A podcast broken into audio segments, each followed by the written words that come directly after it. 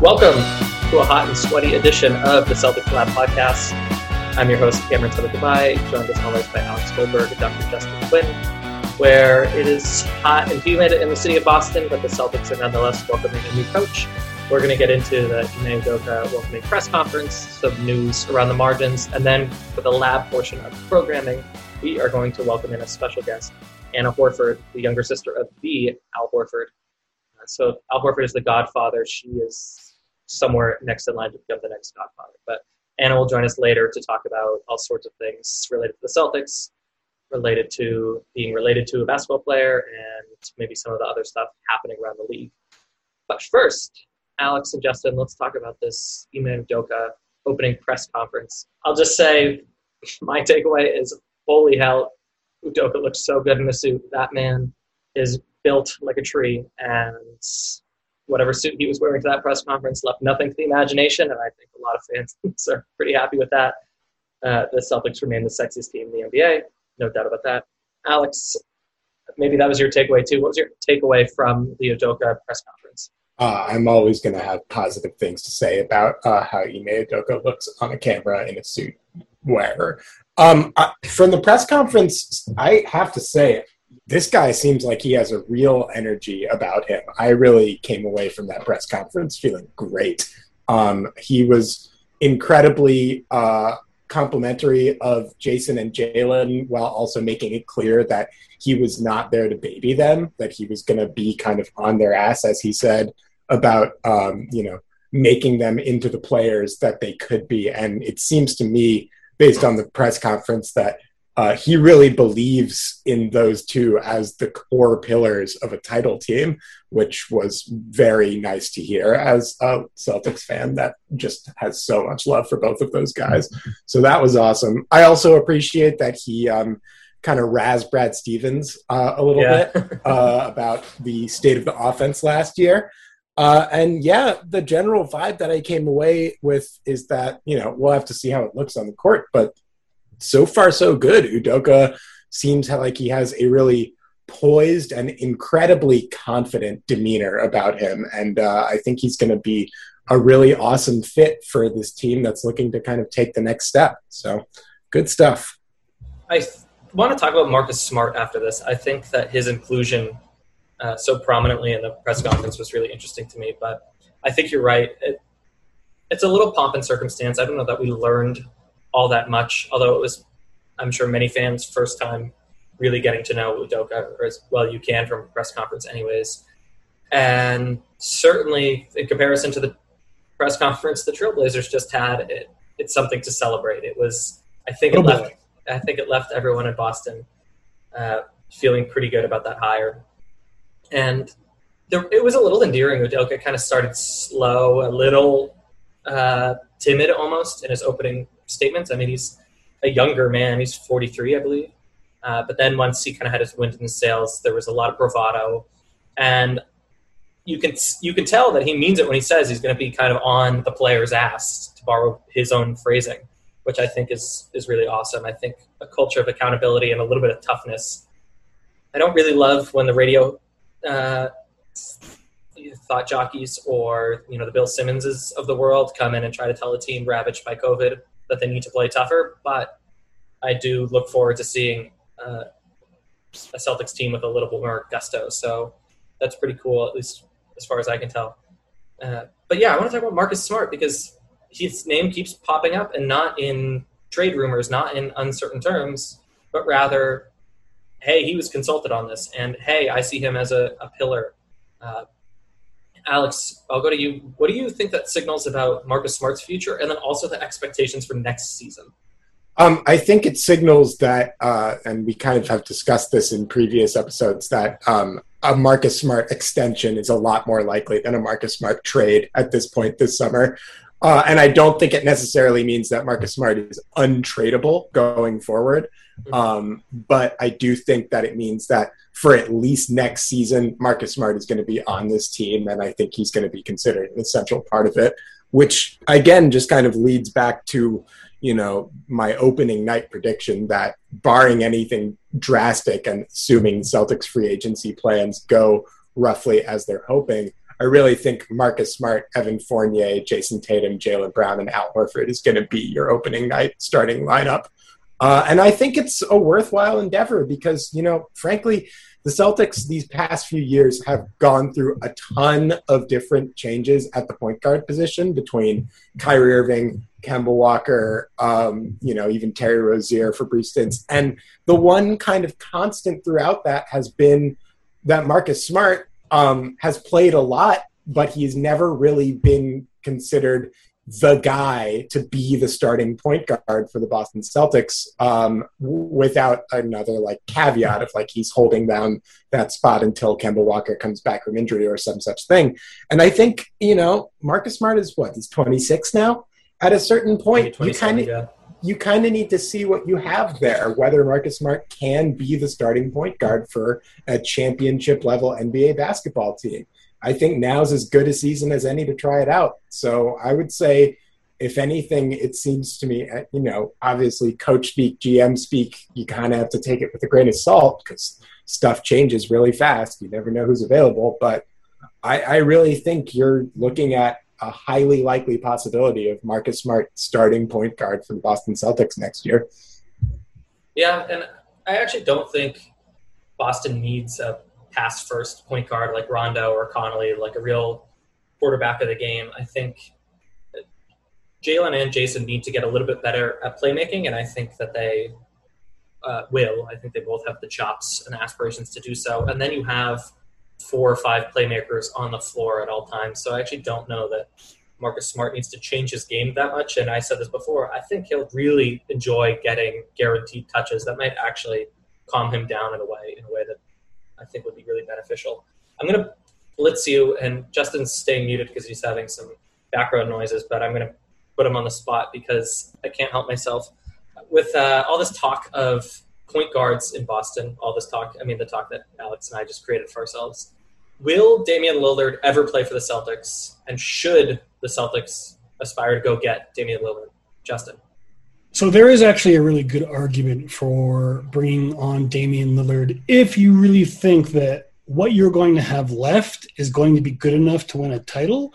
Mm-hmm. But if it isn't, you are going to be stuck at some point paying 50 plus million dollars to Damian Lillard with very few tools to rebuild with. Probably you have traded away picks into the future beyond when Jayson Tatum is guaranteed to be here you're putting a lot of eggs in the basket without a really clear picture that it's definitely going to get you where you need to go. So for me personally, being the conservative uh, imaginary GM that I am, I would not do it.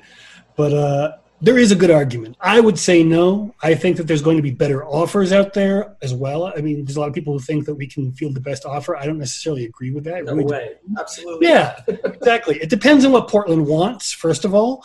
And it also depends to a certain extent what, what Lillard wants, because even if things do go sour, I do believe that there will he will have at least some say in where he goes. I don't think they're just going to offload him to wherever they feel that they can get the best deal. I do think that for the fans who still like him, I do think that they're going to try to at least put him in a, in a place where he would prefer to be, or at least will accept being, rather than wherever they can get him off to. Sure. Alex, what do you think? I largely agree with Justin. I definitely think that um, the Celtics, and I am so guilty of this as a longtime Celtics fan, but we have a tendency to overinflate um, how our players are valued around the league. I think Jaylen Brown is pretty clearly uh, a high value trade asset, but I also think that uh, to that point, Justin, there are a lot of teams that could reasonably cobble together as good or better offers than the Celtics have. Uh, in particular, the one that stands out to me is New Orleans.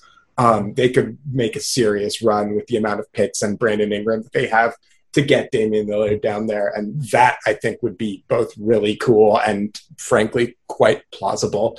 Um, I, I think that, you know, I, I largely agree. If you're trading Jaylen Brown and a lot of other stuff to get Damian Lillard, the reality is that unless you do an incredible job recruiting ring chasers uh, and vets to join your team at a low cost margin, you're probably not getting a title out of just Damian Lillard and Jayson Tatum and a bunch of scrubs anyway.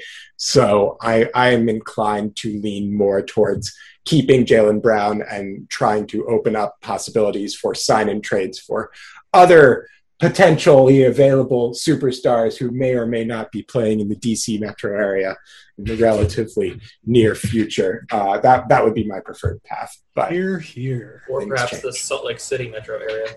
Yeah, in 2024-25, Damian Lillard will be owed 48.7 million dollars.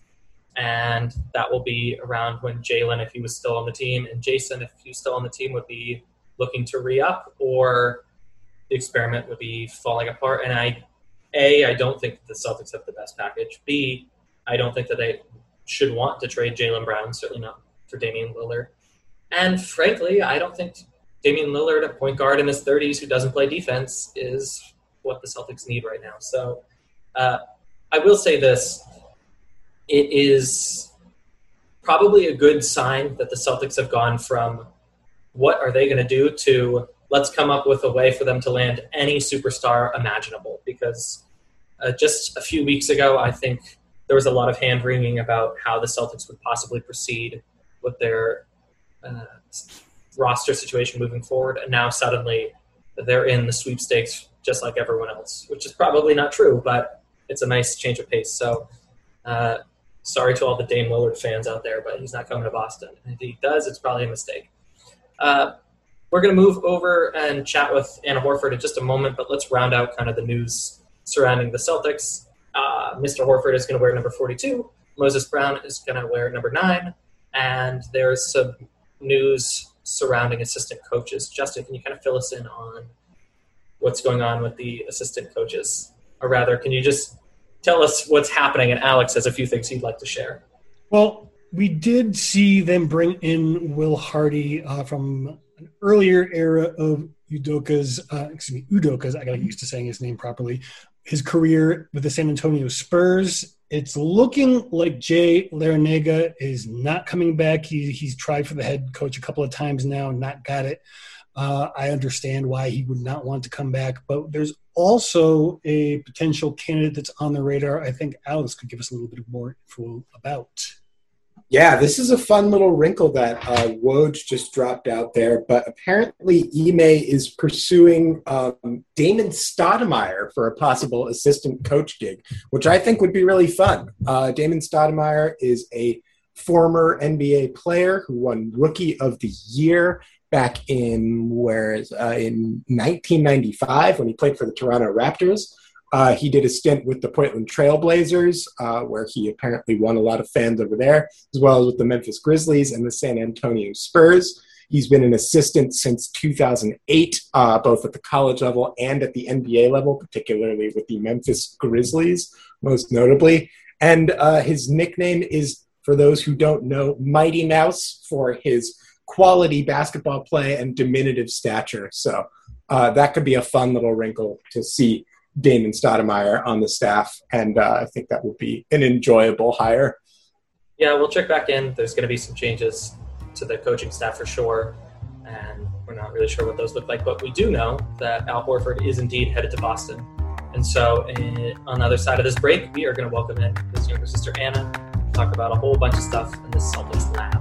So we will see you on the other side of the break.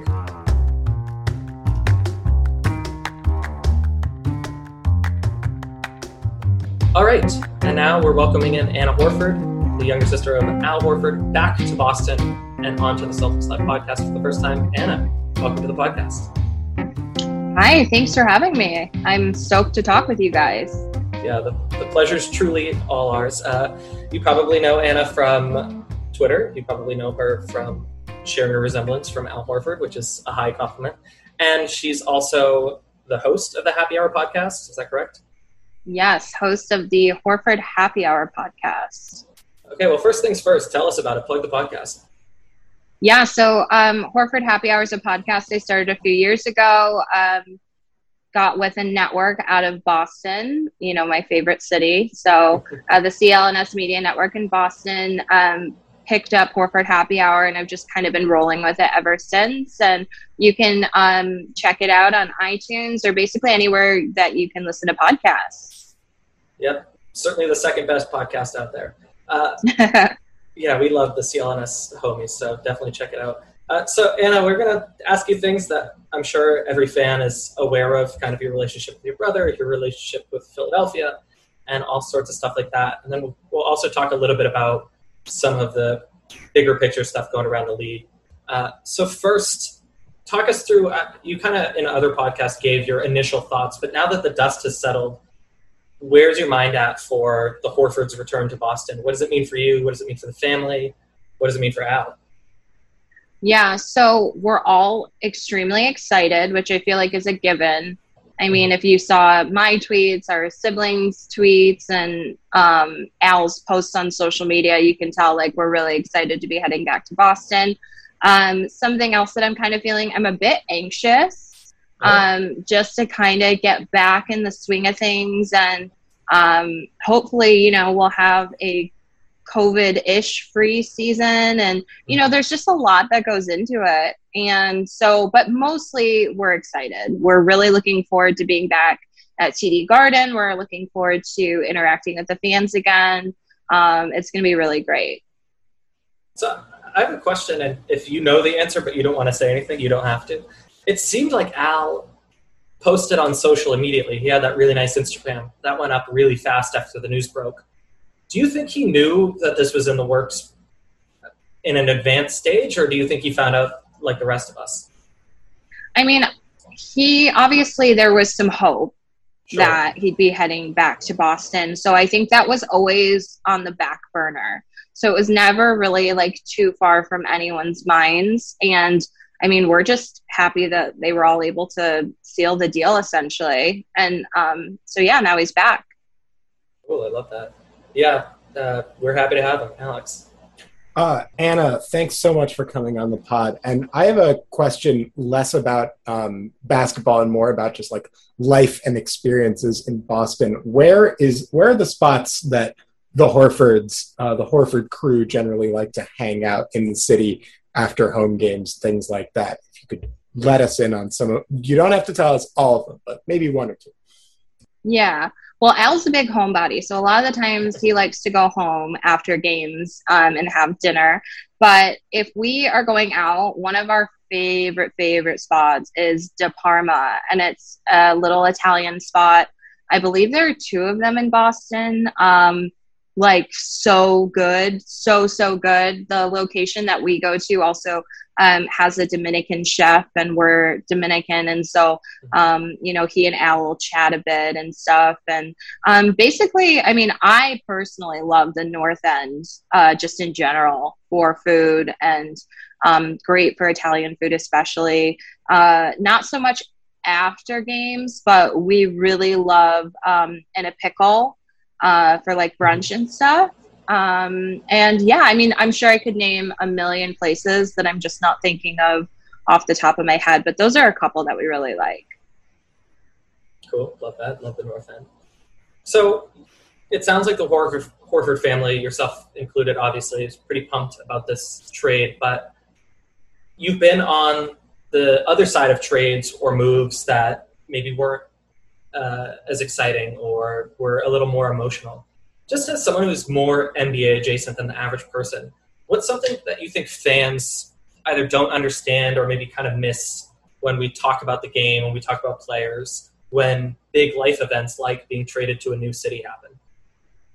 Yeah, I think the number one thing is just remembering that these guys are just like you and me and sure. they're human and they have emotions and they have feelings and you know they're valid. So it's not easy for anyone to just pack up and move. But then you think about like a lot of these players have kids who are in school and they have wives who have made friends and, you know, family who's made friends. And so I think just like humanizing these guys is really important and just recognizing that um, that yeah their thoughts and feelings and struggles are completely valid al has two young kids is that correct four Four? Oh, I was way off. What is he like as a dad?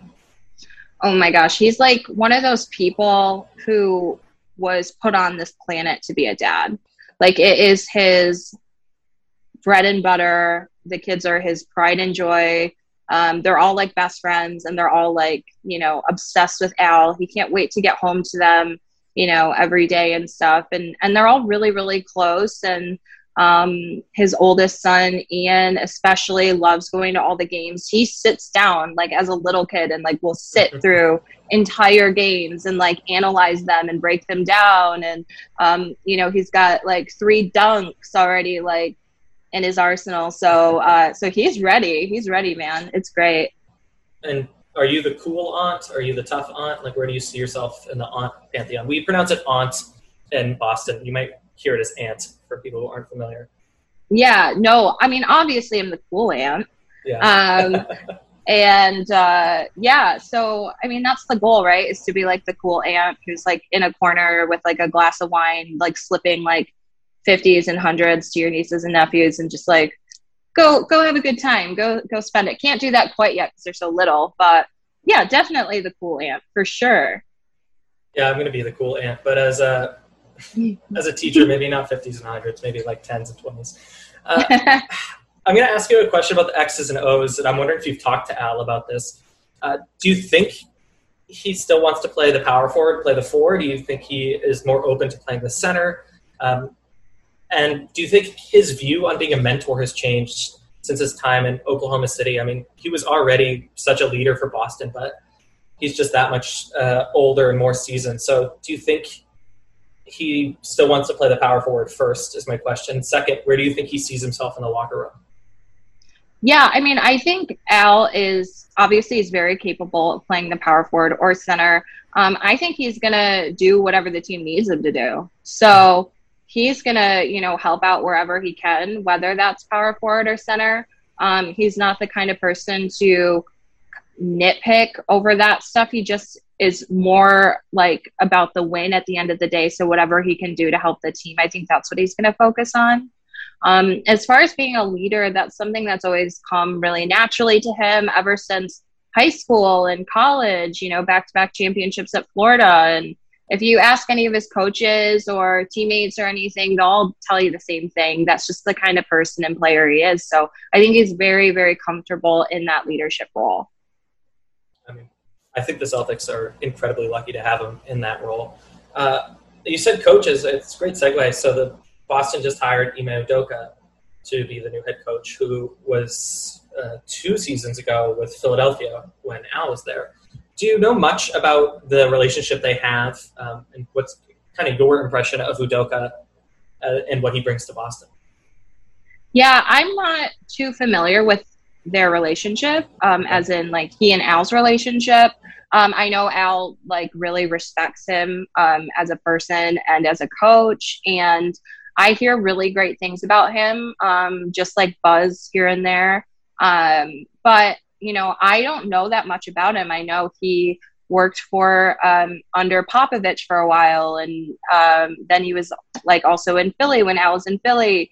Um, but any, I mean, anytime you're work, you're a coach and you get to work with Pop, you're probably going to learn some really, really great things. So, I mean, I just am excited only because I see how excited the guys are, especially the young guys like Jaylen and Jayson, and, um, you know, being vocal about how stoked they are on him. I think that's a really, really good sign. Uh, I have a two parter. First, Udoka's wife is Nia Long. If you meet her, what are you going to say? And second, I mean, you've been around the NBA as long as Al has. Is there has there been a celebrity interaction or an NBA celebrity interaction that you were a little starstruck?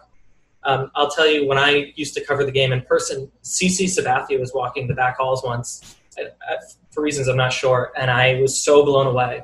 I, which is weird because all the NBA players were around, but that felt normal. Yeah. I think because CC was out of context. So that was the most mm-hmm. starstruck I ever was. So, are you gonna say anything to Nia Long if you meet her? And do you have a story maybe from a couple years ago where you met someone and you were just blown away? Yeah. So if I or if or when I see Nia, um, I'll probably see her around like the family room and stuff usually. um, we would see like Brad's coach in there, or Brad's coach, Brad's wife in there and whatnot. Um, so if I see her, I'm gonna be like, "How do you wake up so beautiful every day? What is it like being an actual goddess? Um, you're stunning. Go green, like go seas. Um, and then as far as like celebrity interactions, I'm trying to think. I met a lot of people. Um, Sure. I feel like because we grew up around NBA players and like our dad played and you know um, Al's been in the game for a while. Um, we're kind of used to it, so I don't think I really get starstruck around anyone. I just kind of meet people like, "Hey, what's up? How's it going? You want to take some shots? You want to do this?" Like, you know, just like try to keep it chill. Um, because a lot of people, you know, I think appreciate like when you don't put them on a pedestal.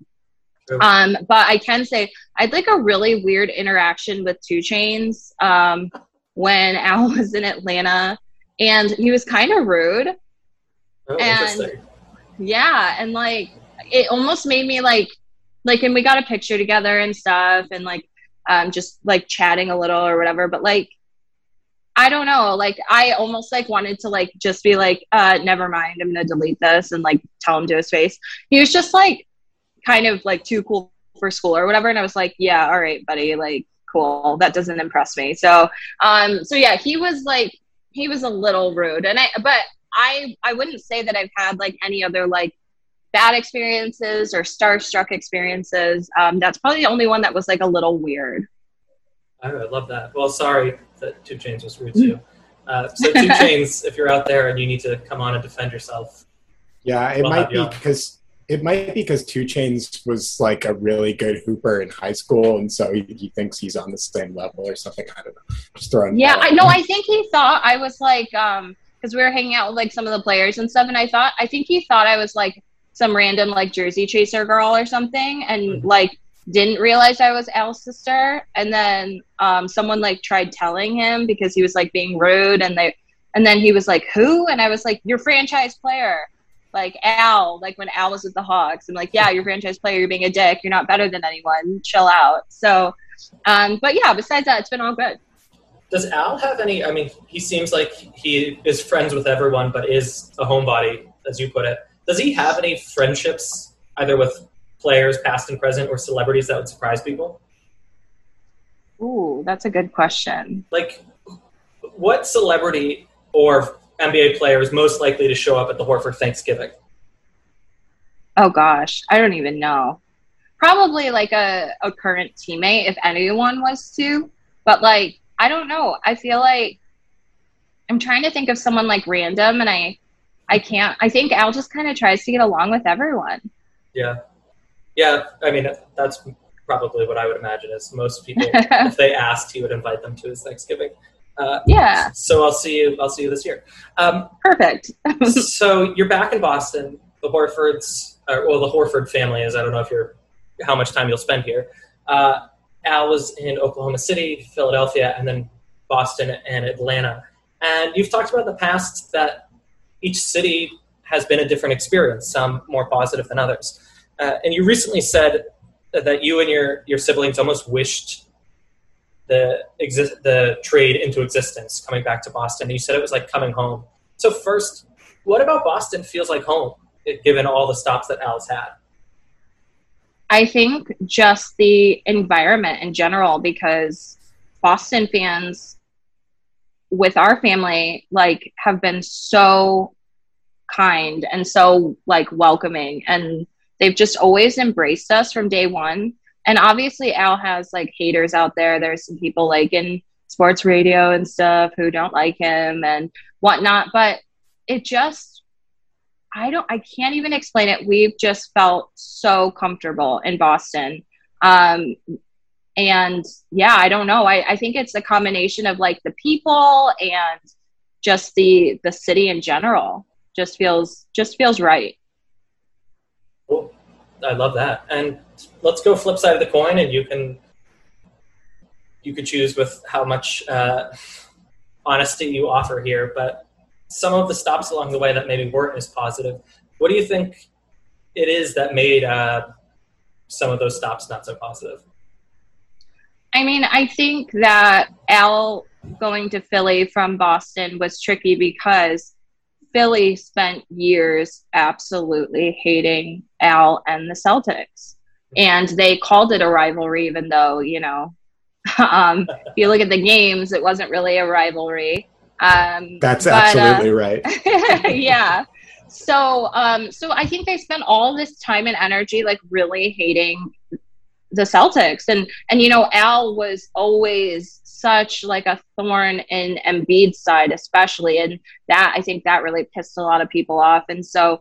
Um, when he moved over to Philly, I don't think people knew how to like let him in. I don't think they knew how to embrace him. I don't think right. they they even knew if they should be cheering for him. And so he never really, you know, he never really got that warm welcome that we got when we when we went to Boston. I assume the people in OKC were just nice because they're middle America and everyone else. That's a great fan base. I will say, like, they are such a nice fan base, and they were just so happy to have Al and to have him be like a mentor for their extremely young team. They just had nothing but nice things to say. Mm-hmm. And it was just such, I think, a stark contrast from like Philly. Sure. And so I think that's why we appreciated them so much. And, and now that, you know, we're back in Boston, all is well. Did you or anyone in your family, and you might not know what I'm talking about, ever stay at the, there's a hotel in OKC that's supposed to be haunted? Did you or anyone in your family oh. stay at that hotel? Okay, I have heard of this hotel, but no, like I haven't stayed there. I don't think anyone else in our family has because of COVID and stuff. Like, yeah, fair. It was a weird year, but um, no, but I've heard of this hotel. Have you stayed there? No, I've never been to OKC. I, oh, I'm not one to worry too much about ghosts, but I'd love to check it out. So I'll keep you posted, maybe if I ever go. Perfect. Yeah. Uh, what about the organizations? Do you think was most obviously different, not just Boston and Philly or Boston OKC, but kind of across the landscape. In what ways do they really show off what they're doing well? In what ways do they kind of show off what they're doing not so well? I mean, I think that, like in Boston, people really loved Brad and Danny, but Bostonians are never not going to be super critical. and so, um, you know, I always liked Brad and Danny, and and I know people like differ on their opinions of like the system in Boston, but I would say like their front office, at least with our family, has always been really, really great. Um, Philly, you know, I wasn't involved a lot. I didn't even go to a game in Philly because I was so like salty about the whole thing. I like obviously like I'll always support Al no matter what. But um, I don't know much about what went down like in Philly specifically um, as far as you know um, like their system and whatnot. Al just wasn't a good fit. I would just say that like at the end sure. of the day. Um, and I mean, OKC, they treated him very well. They appreciated his professionalism and, um, you know, Al enjoyed being there. So, so I think that that says a lot right? I mean, the point you made earlier about these are people just like everyone else. You might join a company that is ostensibly a good company, but you might not be a right fit, and it's no love lost. So I think that that's pretty fair. Uh, kind of similarly, I want to ask you as a as a fan, uh, as someone who is in an NBA family, and then as a person of color, what your stance is on kind of the conversations we've been having about coaching and representation on the sidelines. So you know, for the past few weeks and months, and frankly, years, we've talked about hiring people that represent the communities that they coach in, represent the players that they coach. What do you think of the conversation, uh, how it has kind of played out more recently, and specifically in a place like Boston? Uh, I don't know how familiar you are or were with some of the ways that we were talking about race in Boston after Kyrie Irving came to town, race in Boston mm-hmm. during the coaching search, things like that. So, what's your kind of sense of these conversations as they played out and where we're at with them today? Yeah, so I think that something that's not just basketball related, but something that is important in everyday life and in our world is that our world should be a reflection of the people who are a part of it. So, you know, we should have people of color in the highest offices. We should have people of color in law enforcement. We should have people of color um, in doctors' offices. We should have people of color who are coaches. Um, and I think with the NBA specifically, it's very important because think about, you know, um, how many black or players of color there are compared to white players. Right. Um, I do think that uh, the coaches in the NBA they should reflect the people they're coaching. Um, obviously, not every coach is going to have, or not every team is going to have a coach of color, but I do think it's important to have more than just a handful um, in a community that is so diverse. And I think that role has generally just been given to um, older white men because that's the status quo and that's the way it's always been, um, which is a lot of what America is doing in, in many different aspects. And, you know, um, but it is important to to have representation and to have diversity, and um, it means a lot, I think, to the players of color as well, uh, because no one wants to feel like they're just being um, they're being used or they're being like like I know some players have used the um, example of like, oh, we feel like animals in a zoo. You know, um, people are cheering and jeering at us, and they want us to perform for them and and whatnot. And so I think when players see that they have opportunities beyond playing and that they are respected and that they are appreciated and that they will have these opportunities i think that's really important as well just for you know like their mindsets in general.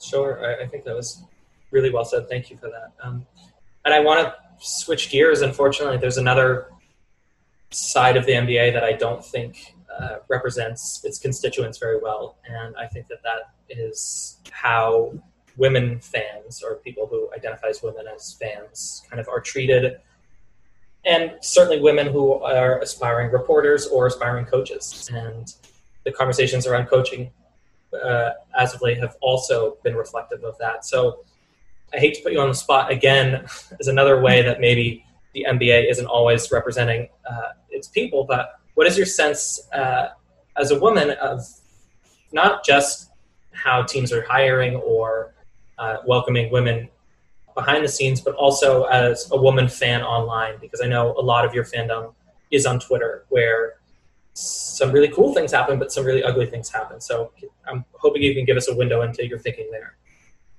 Yeah, so I think social media um, is a really tangled web. there's good, there's bad, and women often get the short end of the stick because it's easy. And because like i said hey it's the status quo and and whatnot. Um, so i think it is important to take women seriously. I think it's important to support women and to speak out. And um, i would say like the number one thing regarding that is that we need men to speak out. We need men if you know if you see a woman being bullied on social media stand up for her. Like yeah the guy's gonna reply oh she's not gonna sleep with you man but hey at least at the end of the day you did what was right and you know that you know that woman isn't going to be expecting that anyway. Um, and so i think it's important for men to speak out because once other men realize it's not okay to treat women like that like that's when we're going to have progress. That's when things are going to get better. So women can't do it alone. We need allies. Like we need people to speak out and speak up. And you know give us opportunities. We're more than capable. Um, I will say, I think this is probably a little controversial, but I've just from casual conversations I've had with players, um, not necessarily my brother's teammates, but our other brother Jon um, played uh, D1 in college and he's played professionally as well. And I've spoken to some of his teammates, and as far as a woman head coach, obviously that would be amazing. That's something that we all want to see. But I just don't know if we're ready for it. Like if if society can handle it and have it still be like positive and productive. Like obviously women are ready for it, but I don't know if we're ready for the backlash and I don't know if players are ready to to have a woman unfortunately um, be in a head coaching position. So so I think that you know over time things will definitely get better and more opportunities will be available. Um, but I think it's just something that people unfortunately have to get used to.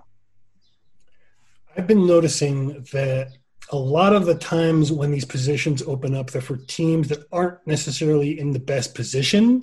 And that just leads me to think of exactly what you're talking about. That as soon as a woman does get a head coaching position, it's going to probably be a rebuilding team or a team that isn't quite, you know, not, it's not going to be the Boston Celtics, which means that they are going to be really fighting, you know, not just to win, but to win as a woman.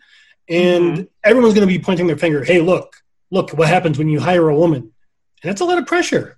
Mm-hmm. Yeah, absolutely. Absolutely.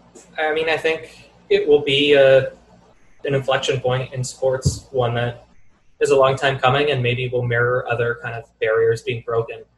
I, I wonder if a younger team would be more uh, understanding or an older team like I bet this Lakers team could do it because you know LeBron at the helm. There's such strong leadership, but I I suspect, unfortunately, that you're right that it's easier said than done. That mm-hmm. it would take the right mix of players and assistant coaches and I can't imagine a world where it doesn't have hiccups, but I hope to see that world sooner rather than later. Well, Alex. to that to that end, you know, I do just want to say Becky Hammon obviously was considered uh, by all accounts for this Portland job before it ultimately went to Chauncey Billups. But you know, I mean, I think whether people are kind of ready for it or not, the reality is that Becky Hammon has interviewed too many times and is too talented of an assistant coach to not get a head coaching gig, I think, within the next five years or so.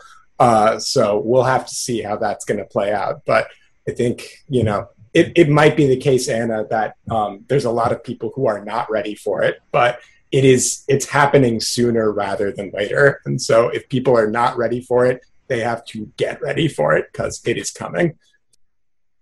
So definitely. Anna, we'll get you out here on this. First, I'm going to have you plug the podcast again because people should definitely go uh, and listen to it. I'm going to ask for your uh, cocktail of choice this summer because it seems like you're someone who might have a thing or two to say about that. Um, I'll tell you that the strawberries in my garden came out uh, a little small, but they're going to go great in a mojito. So that's what I'm looking nice. forward to. Uh, and then I'm going to ask you about what you're looking forward to most this upcoming Celtics season. So plug the podcast, give us a cocktail, and what are you looking forward to this upcoming season? Okay, so the podcast is Horford Happy Hour. It's on the CLNS Media Network. Um, you can listen on iTunes, uh, any major podcasting platform, and I just basically drink and talk. So enjoy that. Um, as far as a cocktail, I would say I love a good red sangria in the summer. Yep. Yep. Like a nice, rich, good sangria. So I would always uh, recommend that as like a nice summer cocktail. And then what I'm looking forward to most, um, well, I'm really excited to see the reunion between Al and like some of the guys that he was, you know, really close with. And I'm just looking forward to the journey. I think that we're going to be better than people will anticipate. Um, I think I, I am so optimistic. I'm having like the best like feelings, just like good juju about this team. Like I'm very excited. Um, and I think Al's really going to contribute and help out a lot. We're just so excited to be back at TD Garden. We just can't wait. Cool. Fantastic. Uh, all right. Well, you heard it here first. Go pour yourself a glass of red sangria. Uh, if you need strawberries, I have extras. And Anna, truly, thank you so much for your time. Thanks for coming on. This was this was fantastic. Thank yeah, you so thank much. you so much. Thank you. Cool. So, everyone else, we'll catch you next time.